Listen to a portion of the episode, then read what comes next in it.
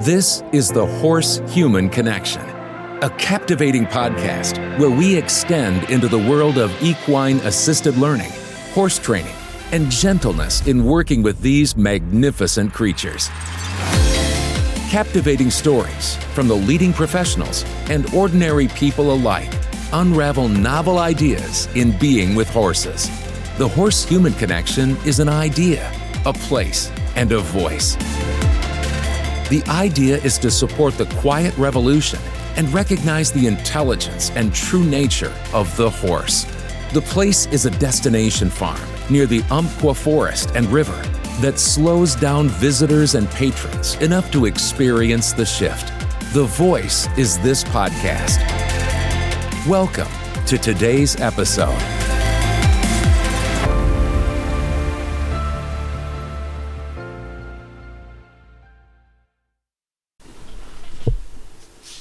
Hi, this is Ishe Abel with the Horse Human Connection. I'm starting this podcast because I want to answer questions and I want to ask questions. And a lot of it centers around horses. And it all started with cows. And there's some cow stories that I've told that lead you into some of what happened with the horses. But there was a shift. And it's a shift I think a lot of people are experiencing so it's very, very worth talking about. I rode at stables as a child. I can remember a couple of key points from way back then. I remember someone put me on a horse. I was probably, I don't know, four, five, or six, and we went on a trail ride. It was in the Sierra Nevadas and it was up a steep mountain trail. It was wide. It wasn't like a narrow deer trail. It was a, a three or four foot footpath. But I remember being afraid and someone telling me that horse has four feet. You have two. You could walk on this easily. They can walk on it twice as easily. That helped me not to be afraid. I trusted. That helped me trust the horse. It made perfect sense. It was logical.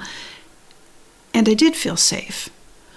I remember another time I was a bit older taking a lesson, maybe for the first time, and it was a Western style in California, and they explained that to me and how to hold the reins in your left hand and keep the balance of the reins in your right hand on your leg. And they told me don't be afraid. Don't let the horse think you're afraid. You're the boss. And as a child, I didn't know how I was going to convince the horse of that because I was scared. It was a big animal. And much later, years and years and years and years later, that moment has come back to me. And I never want to teach children that. And I know now that horses don't tolerate incongruence very well. And Incongruence is when we feel one way on the inside and show something else on the outside. They are masters of knowing intention, and they've had to be to survive uh, as a wild species.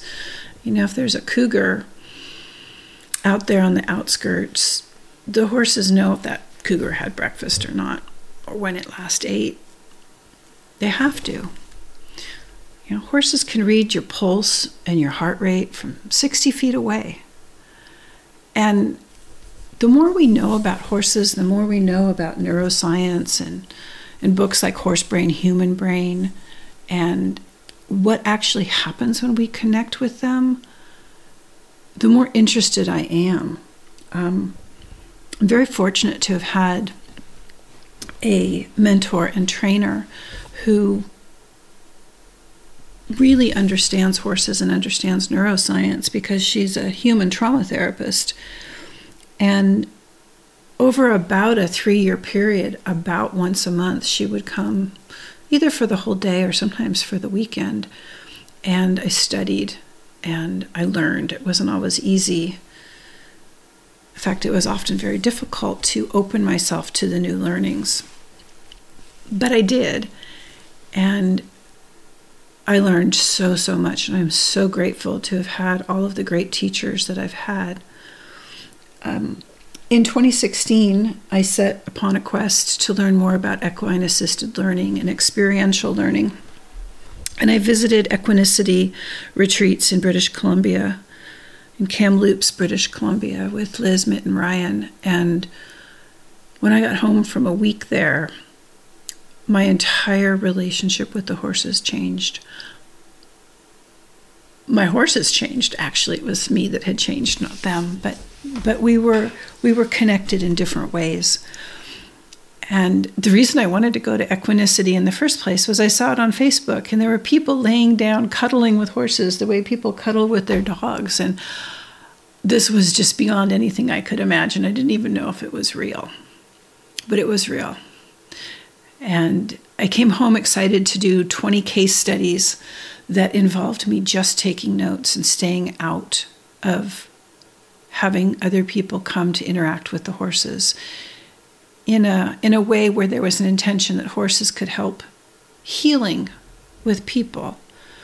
And that's a pretty broad category as I see it now. But as I saw it then, that the mantra trust and allow was what was given to me. And take notes and stay out of it. And I did this. I had 20 different case studies and amazing things happened. But when I came home with this excitement to tell my herd of three horses that this is what I wanted to do, and scolded them for pinning ears and backing up to each other and having some what I would call now unnecessary roughness in a in a large penned area together. I said, if we're going to have people come in and do this, you guys cannot carry on like that. And my gelding lay down right next to me. He had never done that before.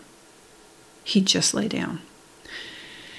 And at Equinisity, when you really open your heart sitting with the horses, is when they will lay down with you. It's probably the intention there. It may have started very organically, it probably did. But it's a measure. Horses are so much more intelligent than people give them credit for. They are so much more empathetic than people know. And that's what I want to talk about. I call this the quiet revolution, where I've talked to a lot of people who've studied equine assisted learning, who read the Tao of Equus, who are familiar with Eagala and Epona, and a lot of other people opening up to different relationships with horses, something other than dominance, something other even than benevolent leadership newer training methods, higher consciousness relationships, and they're possible. And that's what I want to tell people and ask people and talk about and why. Why is it easier for some people than others? And things that feed into that are, are clairvoyance and telepathic communication and even neurodivergence. And so those are topics too. I have a really special horse named Firefly. She came to us as the last horse that summer. I had a husband who was a bit OCD and he had this idea to get horses. And if he had all these horses, he could train them and his family would come visit more because there'd be a horse for everybody to ride. Or I don't know, the vision was something like that. And I remember during that time, there were a lot of horses on the market because feed had become expensive and the economy wasn't that good. And people even told stories of having to lock their horse trailers in our county when they went for rides at public places because otherwise you'd come home, come back from a trail ride, and somebody would have left an abandoned horse in your trailer because they thought a fancy trailer could take better care of that horse than they could. Anyway, so there were free horses out there on Craigslist and lots of horse ads and I'm not sure exactly what happened, but I blinked and we had six horses. And I kept wanting this one particular horse that I knew the people that had raised her. And she was older, and, and the husband at that time kept saying, We don't want a 19 year old horse. That's too old, and blah, blah, blah. So finally, I got a text from uh, the granddaughter of this, this woman who'd raised this horse who said, You know, Firefly has been dropped in, in the beginning of, of the summer. She was advertised for 1200 and now she was 200 and she came with a brand new blanket. And the granddaughter was just terrified that this horse who'd belonged to her mother at one point was going to end up at the meat market if somebody didn't go get her. So i said okay just go get her. Let's just go get her. So we went and and uh, the original owner got on her and rode her, and she was a foxtrotter, and she remembered everything, and she was sound, and she was so happy to get in that trailer. And we brought her home.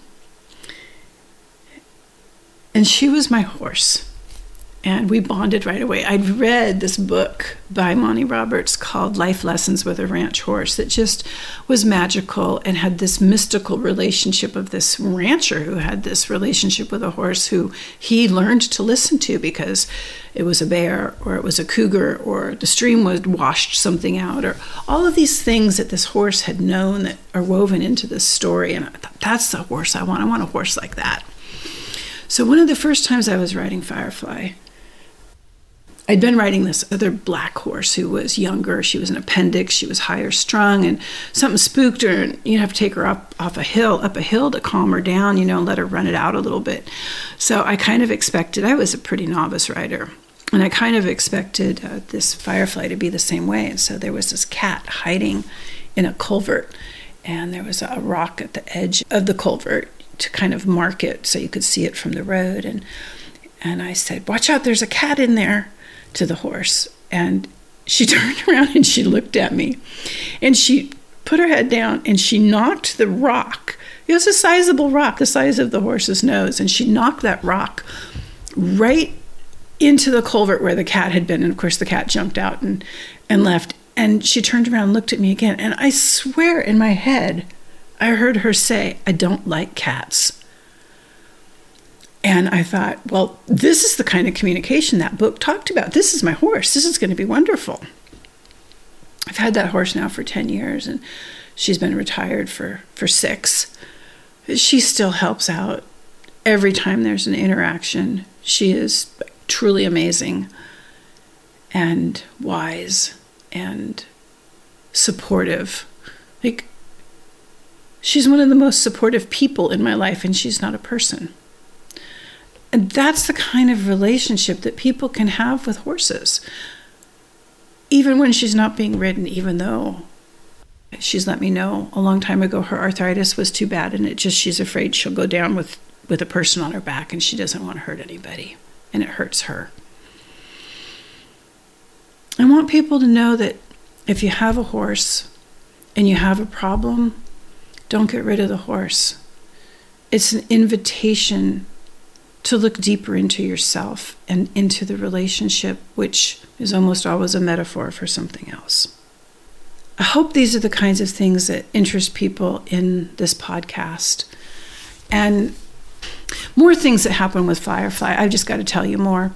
I, at one point, like I said, we had all of these horses, and so there was one this one horse who was well trained. She was English, trained in English. She'd belonged to this boarding school, and she was a character because they told us the story when we when we brought her home that they thought some of the kids at the boarding school had been letting the horses out of the barn, opening the doors and letting them out. So they put up a camera. And what they found is that this particular horse, we ended up calling her Gingerbread, uh, was doing was she was letting just the horses she liked. I guess there were a couple horses she didn't like. And she would let her friends out at night and they would all get out to the pasture um, get out of the barn. And it wasn't the kids at the school at all, it was this horse who'd figured out how to lip the lock. Anyways, there was something about Gingerbread. Nobody really wanted to ride her anymore. I don't think she really wanted to be ridden anymore. She was older too. But I remember feeling bad. We'd go on these trail rides and we'd just leave her there like she'd be the only horse. And then she'd get all anxious and upset and pace because she was the only one left there and everybody else was off at the ranch riding. And one day, I had this idea, at least I thought it was my idea at the time. Now I know it was Firefly. But the idea was this just open the gate and let her come with us. And I thought, well, that could be problematic. No, it'll be okay. So we opened the gate and she came with us, just like the dogs came with us on the trail ride. And when she got distracted by grass and fell behind, we'd just kind of whistle like we did for the dogs and call her by name, and she'd catch up. And the, the ranch was perimeter fence, so she wasn't going to get off anywhere. But she always stayed with the group. And at the time, I really wasn't that aware that I would have never had that idea. I know it was Firefly suggesting that she come at what we call at liberty. Well, this led into a very natural consequence later on, especially after Firefly was retired, of me going alone for rides with the, at that point, there were three or four horses, and I would get on one. And, and she wasn't trained very well. Like I'd spent a year on the ground with this horse who'd been mistreated when I got her because somebody decided they wanted a horse and they knew absolutely nothing. And I don't know what they did to her, but she was terrified of ropes and she checked out and she would just like freeze. But a year on the ground, developing a relationship with her, she started to trust, and I could eventually ride her that husband had just gotten himself a horse, uh, a horse that he really liked. Like he'd have gotten all the other horses, right? So, but this horse was a cow horse that was trained and bred. And it was the first day we were riding. And I was at a point where I wanted to teach uh, this horse that I had, Sipsy, that I'm up here. Like, don't run me under branches. Don't run me into trees on the side. Like, I want you to be aware of how tall I am on your back. And to be careful of me. That was my intention. And I was very clear about my intention because my, my trainer had, was teaching me about intention and how horses can read intention. And there's actually this whole thing that Dominique Barbier and Dr. Katsamanis talk about in their in their book about how you can have an intention in the front of your head or the back of your head. And if you keep it in the front of the, your head, that the horses can read it. it. It is a form of telepathy. Anyways, I had this clear intention, and he was on his horse, and there were two other horses at Liberty, and we were all at this pond getting a drink. Well, the people weren't, but the horses were. And suddenly, Firefly looked at me and said, "Okay, let's go." And she turned around and we went up this trail that I never I'd hiked on, but I'd never ridden on it because it was a very narrow little deer trail with lots of branches and trees and and things to navigate and obstacles and it led to the top of this knoll.